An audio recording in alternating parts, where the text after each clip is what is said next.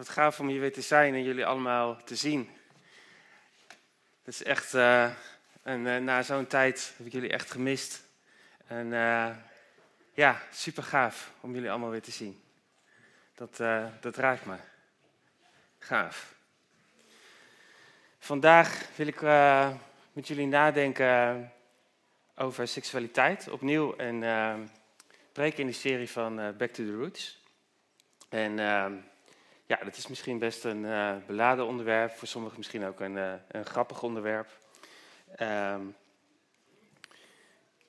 EO Beam die heeft een onderzoek gedaan um, onder 2000 christelijke jongeren. En daar worden de eerlijke vragen over seksualiteit ges, ges, gesteld. Hè. Wordt er bijvoorbeeld thuis gepraat over seks? Of uh, wordt er in de kerk gepraat over seks? Heb je alle seks gehad? Wil je blijven wachten met seks tot het huwelijk? En uh, wat mij opviel is dat 59% van de christelijke jongeren uh, verlangt om te wachten. Um, en wat ook opviel, is dat 35 tot 50 procent bij, bij die jongeren wordt thuis niet gepraat over seks. En het valt dan op dat dat vaker niet gebeurt bij de wat traditionelere denominaties. Um, dus ik ben eigenlijk ook benieuwd hoe dat bij jullie thuis is. Wordt er wel eens over seksualiteit gepraat? Um, en dat hoeft niet alleen te zijn als je kinderen hebt natuurlijk. Hè. Je kan ook gewoon met je partner daarover praten. Um, helaas is seks in de kerk uh, in het verleden niet zo'n geweldige combinatie geweest. Um, ze vinden het lastig om daarover te praten. En uh, misschien geldt dat ook wel even voor mij nu. Dus uh, Laten we kijken hoe het gaat. Um, maar de, kerk is in, op veel terreinen op een bepaalde manier ook niet behulpzaam geweest in het geven van een gebalanceerde richting over dit onderwerp. En als eerste wil ik eigenlijk ook zeggen, mijn excuses aanbieden namens de kerk, namens de kerk ook in de breedte, um, dat we daar geen goede job hebben gedaan. Seksualiteit maakt, uh, is iets wat heel diep in ons wezen zit. En wat, wat een heel diep verlangen raakt. En daar wil ik vandaag met jullie wat meer over nadenken. We hebben het echt nodig om te begrijpen hoe God seksualiteit gemaakt en bedoeld heeft. Um, en het is een geschenk wat God ons wil geven. Het is iets positiefs. En zoals ik zei, de kerk is daar soms niet zo behulpzaam in geweest, met de nadruk op aangeven wat allemaal niet mag. Ik wil zelf ook transparant zijn. Wij hebben gewacht met seks uh, uh, totdat we getrouwd waren. Um, ik heb geen spijt van mijn keuze, maar om nou te zeggen dat ik helemaal begreep waarom dat een goede keuze zou zijn. Ik had het geleerd in de kerk waar ik ben opgegroeid. Um, maar ergens voelde ik ook zo'n onderliggende boodschap dat seks eigenlijk niet zo belangrijk is en dat je dat een beetje moet parkeren. Misschien herken je dat wel. Dus vandaag wil ik dat onderwerp echt wat van, meer van binnenuit belichten. Van wat is seks? Wat is seksualiteit? En waarom is het belangrijk? En waarom heeft God ons dat gegeven? Um, God had net zo goed de mens zeg maar, zonder seks kunnen maken. er zijn ook dieren die zich uh, voort kunnen, kunnen planten zonder uh, zonder seks. Maar God heeft seksualiteit uh, opzettelijk uh, gemaakt en in ons gelegd. Dus het heeft een reden, het heeft een bedoeling. En seks is niet per se iets wat, wat awkward is, wat ongemakkelijk hoeft te zijn. Wat, wat je zou moeten zien als vies of pijnlijk of ongemakkelijk. Dus wat is Gods plan voor seksualiteit? En laten we de, de Heilige Geest uitnodigen om ons denken te vernieuwen. Kom, Heilige Geest. En vervul ons denken als het gaat over dit onderwerp. In Jezus' naam. Ik wil eigenlijk beginnen met een vraag. Waarom heeft zowel de opvatting van onze cultuur als de traditionele opvatting van de kerk het mis als het gaat over seksualiteit? En geloof het of niet, de opvattingen van de samenleving en die van de kerk gaan op een bepaalde manier, uh, op dezelfde manier de mist in. Heb je daar wel eens bij stilgestaan? Beide komen uit bij twee uiteinden van hetzelfde spectrum. op het eerste gezicht lijken die standpunten mijlenver uit elkaar te leggen. Maar beide gaan op dezelfde manier de fout in. En de denkfout die wordt gemaakt, die noemen we ook wel dualisme. In de prekenserie over mindsets heb ik daar ook eerder bij stilgestaan. En dat dualistische denken, dat gaat ervan uit dat de natuurlijke wereld en de geestelijke wereld losgekoppeld zijn van elkaar, uit elkaar getrokken. En dualisme in het christelijke denken is vaak uh, het gevolg dat we de natuurlijke wereld op de een of andere manier uh, zien als slecht en de spirituele wereld als goed. En is dat misschien niet uh, ja, de onderliggende reden waarom de, de kerk in zijn algemeenheid zo ongemakkelijk praat over dit onderwerp?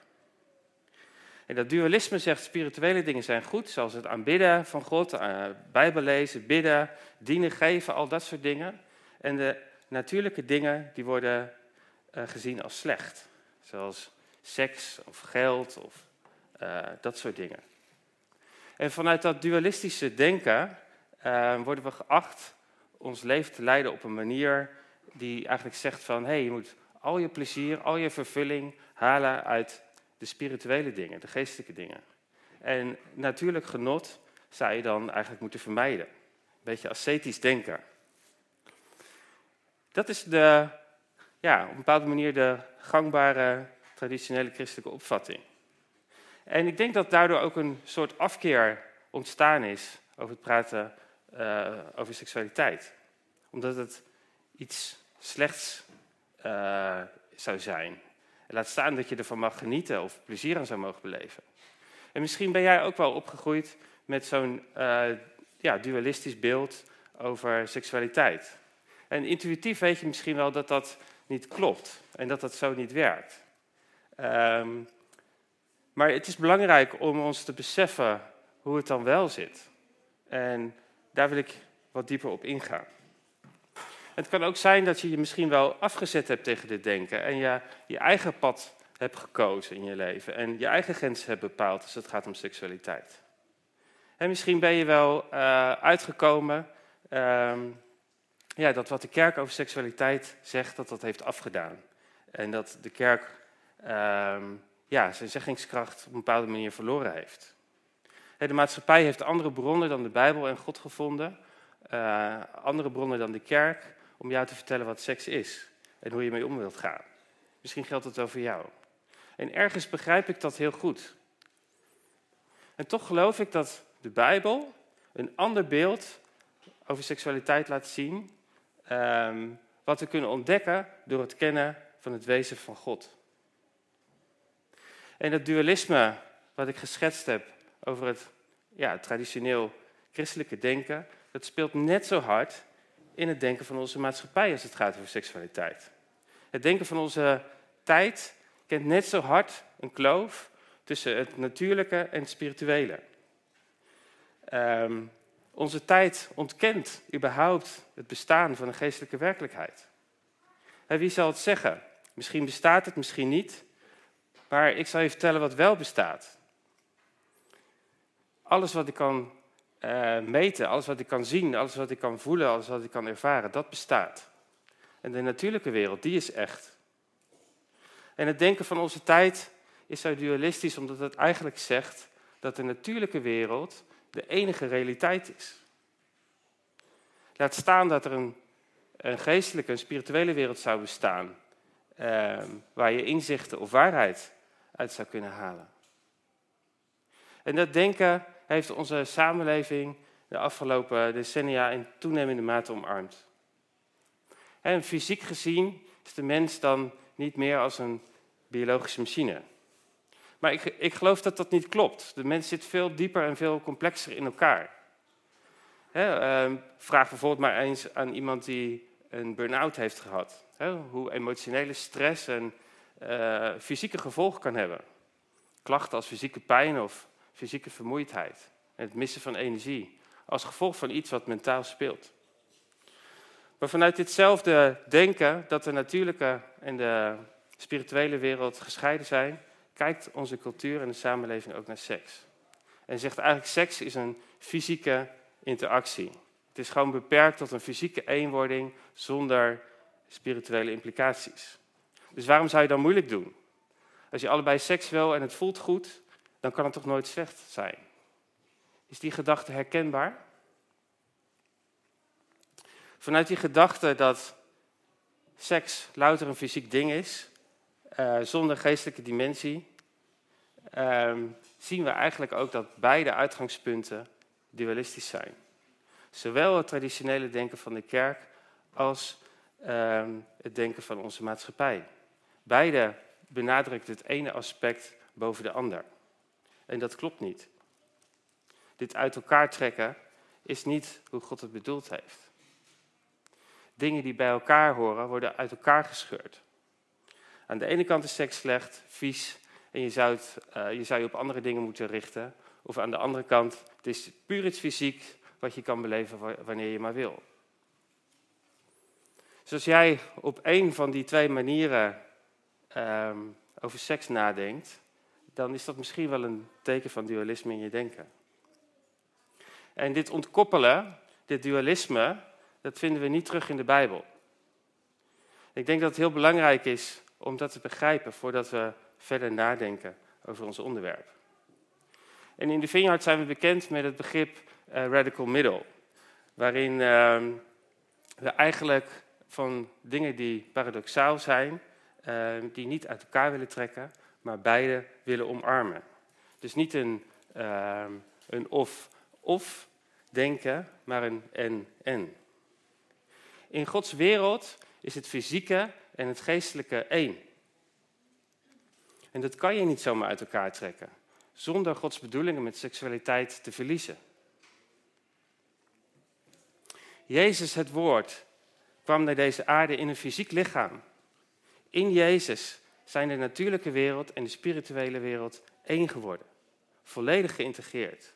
En dat is het unieke en bijzondere mysterie van het christelijk geloof. Jezus heeft nog steeds een fysiek lichaam. Hij ging naar de hemel met een fysiek lichaam. Het ultieme spirituele wezen, God, neemt zijn intrek in een fysiek lichaam. Er is dus geen afstand tussen de natuurlijke en de fysieke wereld. Vanuit een Bijbels perspectief kunnen we echt die spirituele uh, en fysieke dingen niet in losse hokjes plaatsen. Dan hebben we het niet begrepen. Alles is fysiek en spiritueel tegelijkertijd. En dat geldt dus ook voor seks. En dat betekent twee dingen.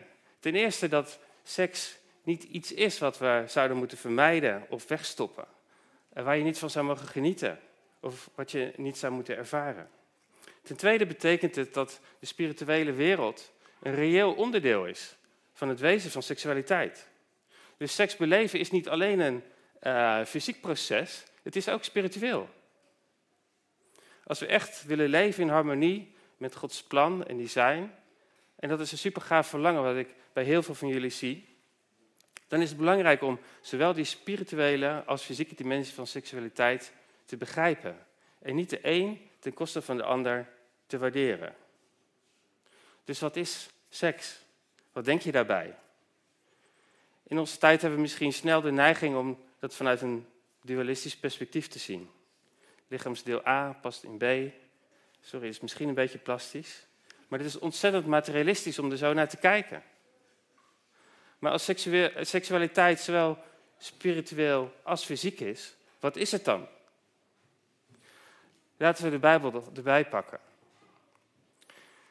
Het is misschien uh, niet voor iedereen bekend, maar de Bijbel is heel openhartig, nuchter, enthousiast en soms zelfs lyrisch over seks. Je zou het echt moeten lezen. De eerste hoofdstukken van de Bijbel geven al behulpzame inzichten over ons onderwerp. Genesis 2. God heeft de aarde gemaakt, alle dieren, alle planten, alle bomen, de zon, de maan. Hij heeft Adam gemaakt en hem geplaatst in een prachtige tuin. En het is Adams opdracht om voor die tuin te zorgen en hem te onderhouden. En God liet alle dieren bij Adam komen. In paren. Hij mocht ze een naam geven. Hij moet zich gerealiseerd hebben, er klopt hier iets niet. Van alle dieren zijn mannetjes en vrouwtjes. Ze horen bij elkaar. En er, er is iets uh, wat niet klopt. Er, is, hoort niets bij mij. En dan doet God wat bijzonders. In vers 21, hij laat een diepe slaap over adem komen. En dan neemt hij een deel van zijn lichaam, een rib, en maakt daar een vrouw van. En hij bracht de vrouw bij Adam. En Adam is super blij met wat hij ziet. Wauw, mijn vlees, mijn bloed, wat mooi, een vrouw en zo anders dan ik. Dus God heeft Adam gemaakt uit het stof van de aarde en hij blies hem de adem in. En hij kwam tot leven. God had dat ook met Eva kunnen doen. Er is geen reden waarom God Eva niet op dezelfde manier zou hebben kunnen maken. Maar hij kiest er opzettelijk voor om eh, Eva te maken ehm, vanuit een bijzonder proces met een bovennatuurlijke narcose. En Eva wordt gevormd uit een deel van Adam. Een spare rib. Waarom deed God dat? Tot op dat moment had God de mens geschapen met het doel om zijn beelddrager te zijn in deze wereld. We kunnen dat lezen in Genesis 1, vers 26. Dat God zegt, laten wij mensen maken naar ons evenbeeld. Mensen die op ons lijken. En wanneer God een deel van Adam neemt en vormt tot Eva, dan verdeelt hij zijn beeld in man en in vrouw. In twee verschillende geslachten. Snap je? Dus gender en seksen is verbonden met het beeld van God. Jouw wezen is een foto van God. Wij zijn een reflectie van wie Hij is. Dus als je man bent, dan weerspiegelt jouw mannelijkheid en jouw mannelijke lichaam iets van Gods karakter. En als je vrouw bent, dan weerspiegelt jouw vrouwelijkheid en jouw vrouwelijke lichaam iets van Gods karakter. En die twee samen, die vormen het volledige beeld van God. Dus voordat de rib uit Adam genomen werd, reflecteerde de mens het hele beeld van God. En bij de schepping van Eva wordt het mannelijke en het vrouwelijke in twee verschillende categorieën geplaatst. Met beide eigen kenmerken en een prachtig ander lichaam. En als Adam wakker wordt uit zijn narcose, dan, dan roept hij eindelijk iemand die bij mij past. Ik noem haar vrouw, want ze is uit mij gebouwd. En vers 24 van Genesis 2, die onthult eigenlijk het mysterie achter seksualiteit. Er staat, zo komt het dat de man zich losmaakt van zijn vader en moeder en zich hecht aan zijn vrouw, met wie hij één lichaam wordt. Het hele idee van seksualiteit wordt hier duidelijk. Twee delen van het beeld van God, man en vrouw, worden weer verenigd in een hechte eenheid. Ze worden één lichaam. Ik weet niet of jij dat wel eens gerealiseerd hebt, maar jouw zin in seks heeft dus alles te maken met het reflecteren van het beeld van God. Interessante gedachte, nietwaar? Misschien heb je het nog nooit zo gezien.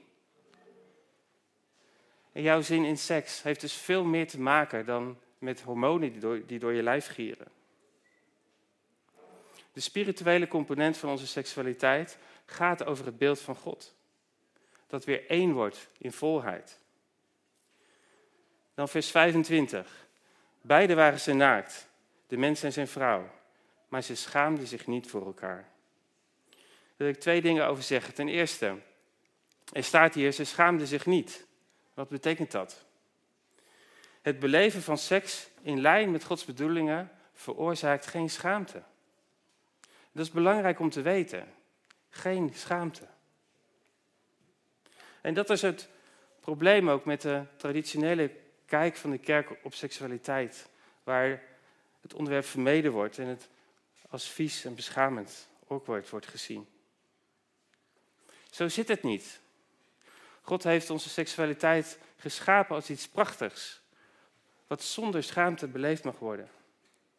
En misschien ervaar je daar wel schaamte over, wat allerlei oorzaken kan hebben. Weet dan dat God het van je af wil nemen. Hij wil je nieuwe vrijheid geven. Het tweede punt waar ik bij stil wil staan. Er staat niet dat ze seks hadden en zich niet schaamden. Er staat, ze waren allebei naakt en ze schaamden zich niet. Dus bijbelse seksualiteit gaat niet alleen over geslachtsgemeenschap, de daad, maar het gaat ook over het ervaren van elkaars seksualiteit. Beide waren ze naakt. Dat is taal voor ze ervaarden elkaars seksualiteit. Adam ervoer Eva's seksualiteit en Eva ervoer die van Adam, zonder schaamte. Ja, en seks hoorde daarbij, want we weten ook dat ze kinderen kregen, anders waren wij er niet.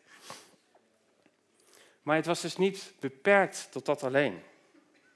En als de Bijbel spreekt over gezonde seksualiteit, over het idee van naakt zijn, op een verkeerde plek, op het verkeerde moment, in een verkeerde relatie, dan lees je vaak, onthul die naaktheid niet.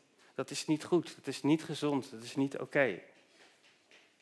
Dus bijbels gezien gaat seksualiteit niet alleen over geslachtsgemeenschap, het is veel breder. Het gaat over het ervaren van elkaars seksualiteit. En dat is een belangrijk verschil om je te realiseren. Je kunt dus bijbels gezien heel wat seksualiteit ervaren zonder dat je geslachtsgemeenschap hebt. In feite kun je elkaar seksueel ervaren uh, met je kleren aan.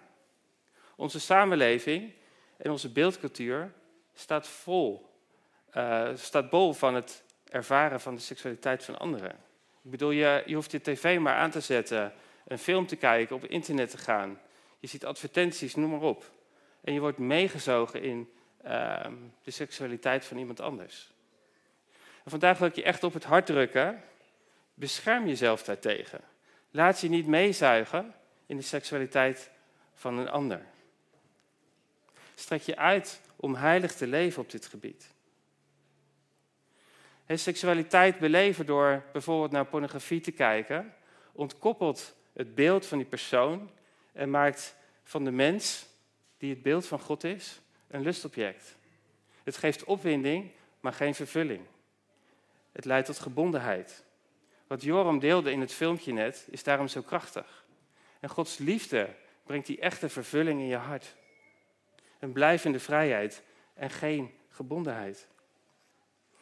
Jij en ik, wij zijn in de kern bedoeld om het beeld van God te onthullen. En misschien realiseer je dat niet bewust, maar God heeft de mens zo bedoeld.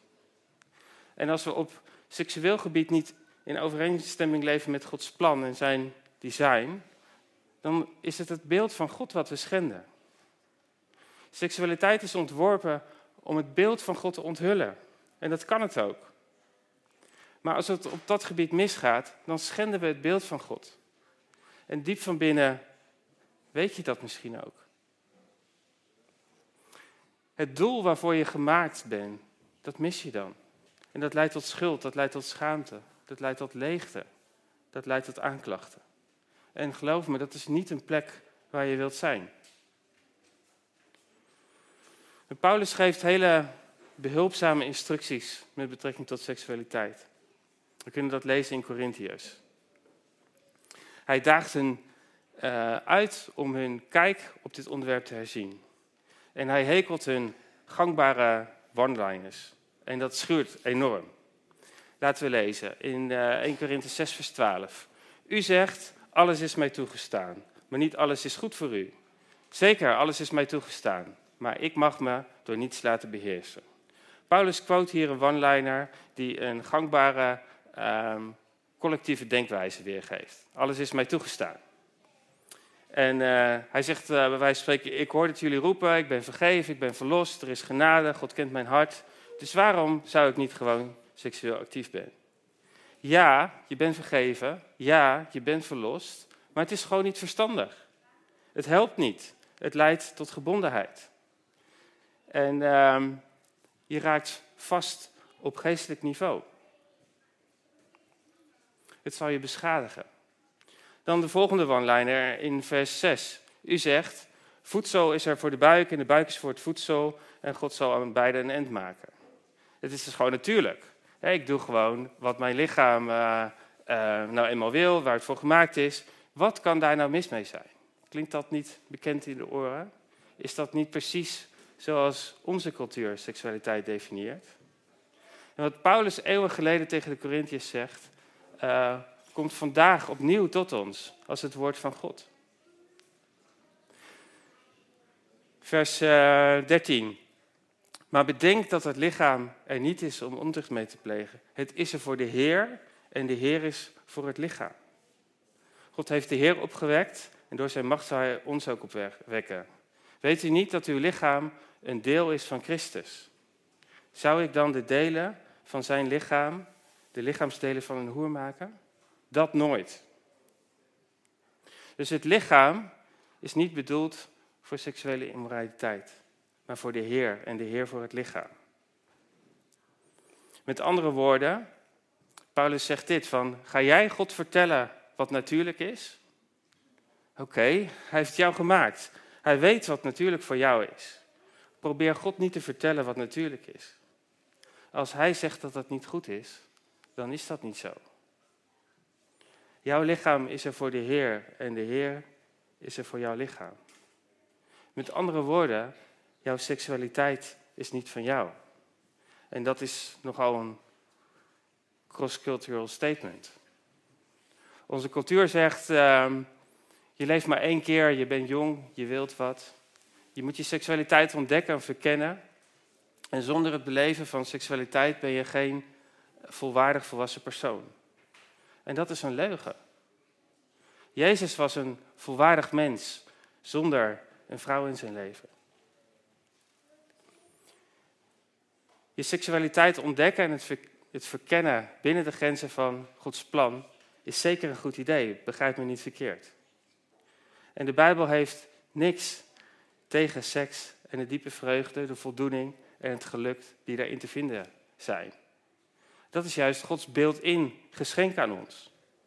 En buiten die grenzen ehm, doe je niet alleen geweld aan je eigen seksualiteit, maar het is Gods beeld wat geweld wordt aangedaan. De God van wie jij houdt, waar jij uh, verlangt dat hij meer zichtbaar wordt in je leven. Zijn beeld wordt besmeurd. Dat moet je toch niet willen? En waarom is dat zo? Laten we verder lezen in vers 16. Eh, weet u niet dat wie zich met een hoer verenigt, samen één wordt met haar? Want de schrift zegt, zij zullen één lichaam worden. Maar wie zich met de, de Heer verenigt, wordt met hem één geest. Dus Paulus zegt hier, jongens, snappen jullie dan niet dat als je gered bent, je één van geest wordt met Jezus? Dat Jezus in jou is. En dat betekent dat als je deelneemt aan seksuele immoraliteit, dan breng je Jezus in die handeling. En dat is toch niet oké? Waarom zou je dat willen doen? Vers 18. Ga ontucht uit de weg. Geen enkele andere zonde die de mens kan begaan, tast het lichaam aan. Maar wie ontucht pleegt tegen zijn eigen lichaam. Weet u niet dat uw lichaam een tempel is van de Heilige Geest die in u woont? En die u van God ontvangen hebt.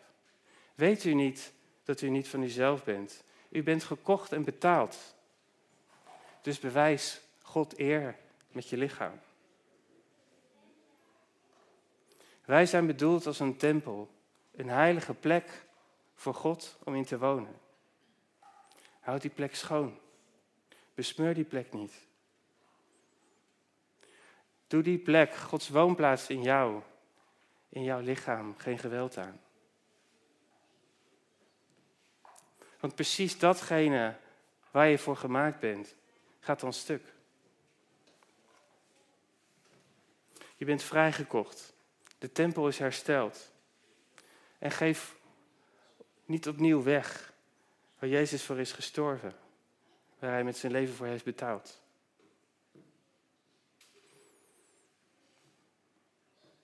De fout die die kerk ook gemaakt heeft, die absoluut niet bijgedragen heeft, is dat God op de een of andere manier bozer zou zijn over seksuele zonden dan over andere zonden. Maar dat is niet zo. Alle zonden zijn voor God even erg. Maar het punt met seksuele zonde is dat het ons meer beschadigt. Het raakt ons lichaam. En er is een strijd gaande in onze maatschappij en onze cultuur tussen Gods kijk op seksualiteit en hoe die in elkaar zit, hoe God zegt dat die werkt, en het plan van de vijand. Gods beeld van seksualiteit, ehm, dat draagt in zich dat seksualiteit gaat over eenheid, over intimiteit. En dat het in de basis zowel fysiek als spiritueel is. En Gods doel met seksualiteit is het weergeven van zijn beeld. En om dat goed tot zijn recht te laten komen, is het nodig dat we zowel die fysieke kant als die spirituele kant van onze seksualiteit uh, hand in hand laten werken in dezelfde richting. En wat betekent dat? Dat betekent dat die fysieke uitdrukking van twee lichamen die één worden, volkomen gepast is als die twee geestelijk één geworden zijn in een huwelijksverbond. Dat is waarom seksualiteit bedoeld is voor een huwelijksrelatie. En het is niet alleen zo van, nou, God zegt het, dus het is er zo. En er zit een idee achter. Het gaat over twee die in alle opzichten één geworden zijn. Dus wanneer twee fysiek uh, één worden zonder dat zij ook spiritueel één geworden zijn, dan keer je het fysieke tegen het geestelijke. En doe je het beeld van God geweld aan. Het beeld wat uh, God door seksualiteit heen ook weer wil weerspiegelen. Dat is wat de vijand probeert te doen. Je kunt deelnemen aan visuele of fysieke ervaringen uh, van, uh, van seks, seksualiteit. En die geven opwinding en die geven fysiek genot. Maar je doet het ten koste van spirituele dingen. Je doet het ten koste van je eigen ziel. En dat zou je niet moeten willen, geloof me. Je raakt vervuld van eenzaamheid, leegte, schaamte en spijt. En ik heb het vaak genoeg gezien, waar, waar we ook voor mensen hebben gebeden die hierin vastzaten. Dat is niet wat God voor jou heeft. Het is de weg van de vijand, die je wil meezuigen in zijn idee van seks. Hij heeft heel hard gewerkt om Gods plan met onze seksualiteit heel anders voor te stellen. Zijn boodschap is: laat je niet beperken, laat jezelf gaan, je hebt er recht op. En hij presenteert het als vrijheid, maar het leidt tot geestelijke gebondenheid en trapt niet in zijn valstrik. En als je hierover nadenkt, als je misschien uh, een jong stel bent en, uh, en, nadenkt hoe je daar zelf keuzes in wil maken, dan zou ik dit willen zeggen. Seksualiteit is een prachtig cadeau van, van God, voor jou en voor je aanstaande. En als jullie Gods bedoelingen met je leven echt serieus wil nemen, wacht dan met het beleven van seksualiteit en pak dat geschenk niet uit voordat het je gegeven wordt. En ik snap heel goed dat je um, verliefd bent en dat je verder wilt gaan. En dat is heel normaal, dat is heel gezond. Maar als je kiest voor dit pad, weet dan wat je doet. Je zegt dan eigenlijk, vanaf vandaag, totdat we een verbond aangaan, investeer ik in het plan van de vijand voor mijn seksleven. En ik hoop dat als ik getrouwd ben, dat ik dan zo hop op Gods pad voor mijn seksleven uitkom. Maar zo werkt het niet. Maar dat is wel de keuze die je dan maakt. Als je investeert in het plan van de vijand voor jouw seksleven, dan sta je hem toe om de Heer van je leven te zijn. En dat leidt tot gebondenheid. Dat is wat Paulus hier zegt. Dat zou je niet moeten willen. Geloof me.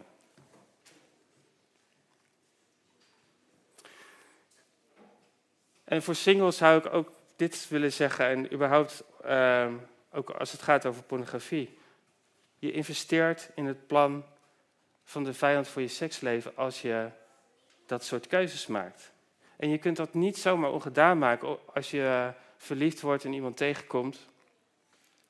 En uh, ja, dan, er dan in één keer weer mee wil stoppen. Vaak leidt dat tot een verslaving. En de porno-industrie is ook een ontzettend schimmige wereld waar uh, mensenhandel en ongelooflijk veel leed achter zit. En wees geen onderdeel van dat systeem door een afnemer te zijn daarvan. Kies niet voor gebondenheid. Voor jezelf, maar ook voor anderen. En ik begrijp dat hier in de christelijke wereld soms ook verschillend over gedacht wordt. En het is absoluut niet mijn bedoeling om mensen te veroordelen. Maar dit is wel hoe wij in de Vineyard de Bijbel begrijpen en proberen uit te leggen. En John Wimber, de grondlegger van de Vineyard, um, die was van mening dat de kerk van zijn tijd um, veel kracht had verloren op het gebied van ehm, nou ja, wonderen en tekenen en eh, de kracht van de Heilige Geest, omdat het gebied van seksualiteit mensen daar het pad van de vijand volgden. Seksualiteit en spiritualiteit zijn niet uit elkaar te trekken. Het fysieke en het geestelijke zijn één. Dus hoe kunnen wij Gods beeld naar de wereld om ons heen reflecteren als we niet heilig leven? Als we op, op een bepaalde manier het pad van God eh, volgen en op een andere manier het pad van de vijand. Dat, dat werkt niet. En God verlangt ernaar dat we heilig en schoon voor Hem staan. En als jij keuzes hebt gemaakt die, ehm, nou ja, die meer uh, in een andere richting uh, gingen en je voelt je daar schuldig over, dan is er Gods genade. Maar ik zou willen zeggen, kom tot inkeer. Ik zou tegen de kerk in de brede zin willen zeggen, bekeer je en kom tot inkeer. En laat je zegenen door Gods waarheid en door zijn vrijheid als het gaat over seksualiteit. Ook al zegt onze cultuur dat dat helemaal geen vrijheid is. Maar kies niet voor het pad van gebondenheid. God heeft een prachtig plan voor jouw seksleven. Vol genot, vol van echte verbondenheid en echte intimiteit. Een prachtige, mysterieuze, uh, geestelijke en lichamelijke eenwording. Zonder gebondenheid. En het is je echt waard om uh, hiervoor te gaan en jezelf daarvoor te bewaren. En ik wil afsluiten met uh, een stukje liefdespoëzie uit de Bijbel, het boek Hooglied, hoofdstuk 7. Ik ben van mijn lief en hij verlangt naar mij. Kom mijn lief, laten we het veld ingaan en tussen de hennabloemen slapen. Laten we de wijngaard ingaan, morgen vroeg, en kijken of de wijnstok al is uitgebot. Zijn bloesem zal ontloken zijn, de granaatappel al bloeit. Daar zal ik jou beminnen, de liefdesappel scheuren al. Boven onze poorten hangt een keur van vruchten, vers geplukte, goed gedroogde. Mijn lief, ik heb ze bewaard voor jou. Zullen we staan en God uitnodigen?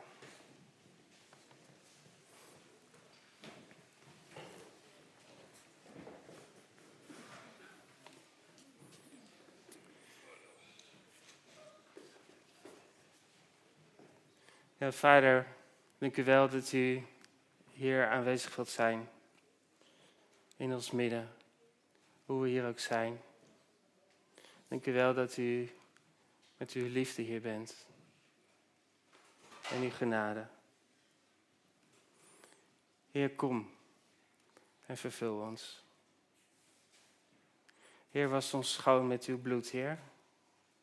Heer, van het stof en het vuil van onze maatschappij.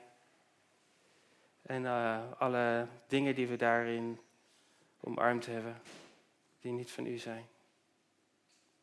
Heer, reinig ons hart en reinig ons lichaam. Bedek jullie met het bloed van Jezus. En Heer, help ons om uh, ja, hier uh, serieus over na te denken.